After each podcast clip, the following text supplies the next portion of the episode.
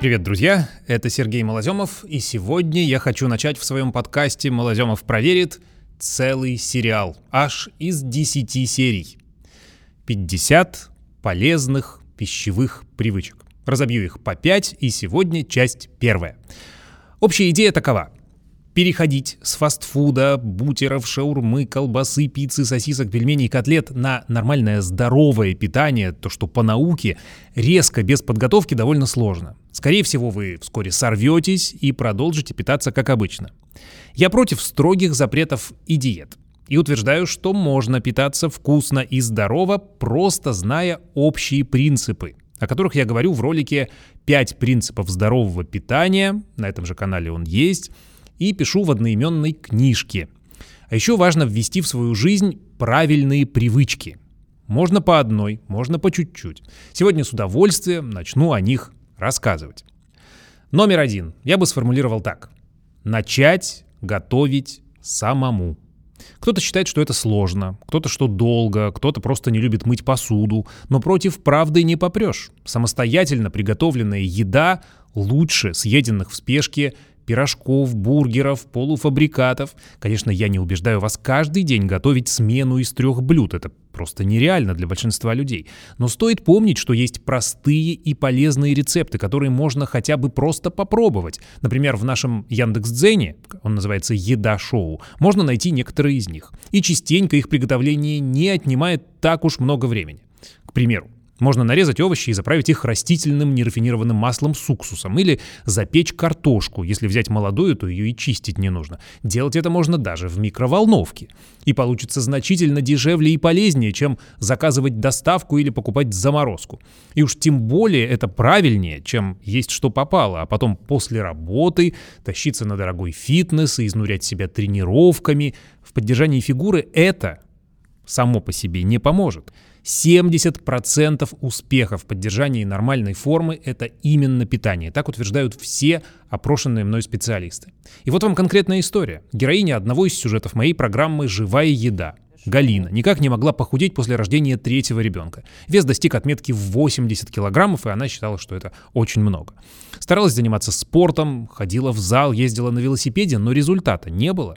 А потом начала готовить сама, с пониманием, что она ест, где еда живая, а где не очень. Всякие пельмени, наггетсы, прочие полуфабрикаты остались не у дел. И уже через три недели весы показали минус 3 кило, а всего в итоге удалось сбросить 20 килограммов. Плюс приятный сопутствующий эффект – ушли некоторые болячки. А еще перестала тянуть на вредную еду, потому что организм понял, что прекрасно функционирует и без нее. Пункт второй.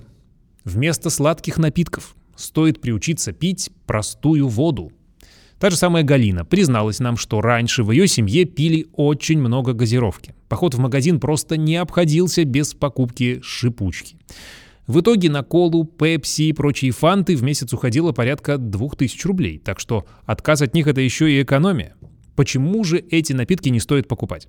А просто в одном стакане газировки в среднем содержится от 5 до 8 чайных ложек сахара. То есть выпить большой бокал – это, по сути, получить весь дневной максимум сахара, который не стоит превышать. К тому же все газированное усваивается быстрее, в итоге сахар в крови поднимается очень резко. Все это чревато метаболическим синдромом, диабетом второго типа, проблемами с сердцем и сосудами, не говоря уже об ожирении. Много о пагубных последствиях употребления газировки я рассказывал в своем фильме расследовании «Соль и сахар. Смерть по вкусу». Он есть на YouTube, можно его посмотреть.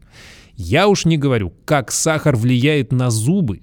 Врачи говорят, что все чаще встречаются дети, которым приходится даже не лечить, а удалять. Так все запущено. Так что лучше всего заменить сладкие напитки простой водой.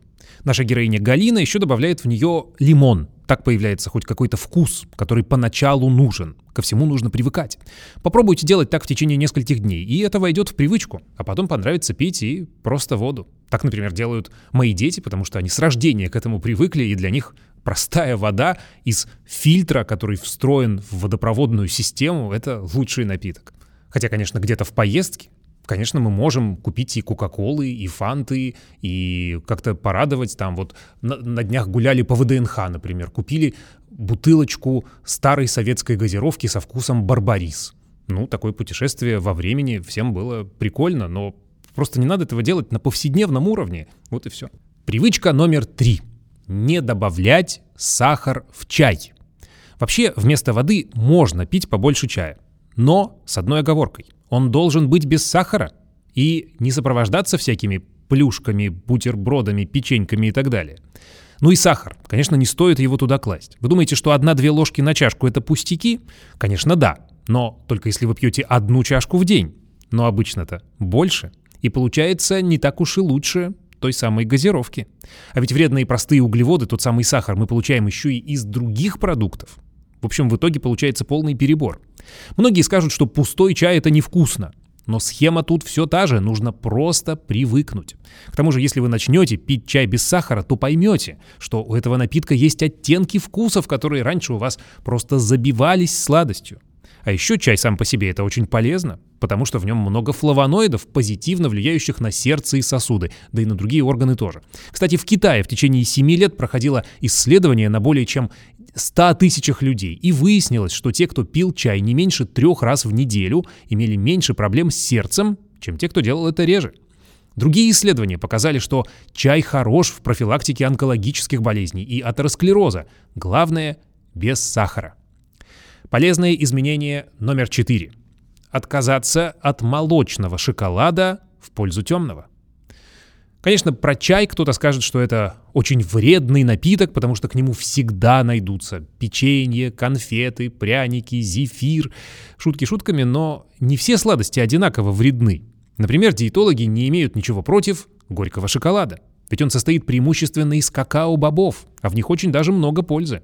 Есть масса исследований, которые показывают, что ежедневное употребление темного шоколада понижает давление и уровень холестерина, делает эластичными сосуды и укрепляет здоровье сердца, и благотворно влияет на зрение. Например, исследование ученых из Техаса на 30 добровольцах показало, что через 2 часа после приема темного шоколада они видели значительно лучше, а у молочного шоколада такого эффекта не наблюдалось. Речь, конечно, в любом случае идет о небольших дозировках. Обычно говорят максимум о 30 граммах в день. Все-таки калорий в таком продукте совсем немало. А содержащийся в шоколаде теобрамин очень бодрит, так что перед сном точно есть не стоит. Ну и последний на сегодня совет. Выбирать йогурты без добавок. Кисломолочные продукты полезны, но сладкие наполнители могут сделать их наоборот вредными. Только белые, натуральные варианты принесут плюсы, в числе которых и легко усвояемый белок, и кальций, и улучшение пищеварения, и даже борьба с депрессией. Калифорнийские ученые провели опыт на женщинах, которых поделили на три группы. Вначале всем показывали неприятные фотографии и фиксировали реакцию на специальных приборах. Затем 4 недели одни женщины ели обычные йогурты, другие – стерилизованные разновидности без полезных бактерий, а третьи питались как обычно.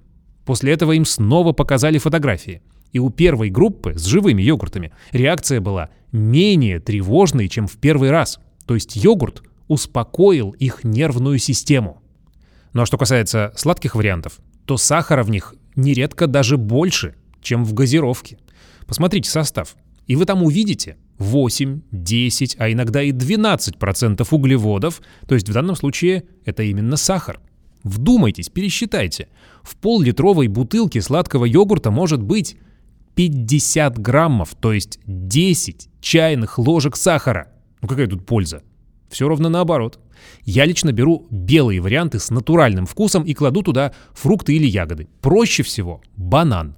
В нем природная сладость смягчается наличием клетчатки, которая замедляет всасывание быстрых углеводов, да и витамины лишними не будут. В следующем выпуске еще 5 полезных пищевых привычек. Пишите комментарии, подписывайтесь, ставьте лайки. Здоровья вам и приятного аппетита. До встречи на ведущих подкаст-платформах в Инстаграм ТВ и Ютубе. С вами был Сергей Малоземов. Пока.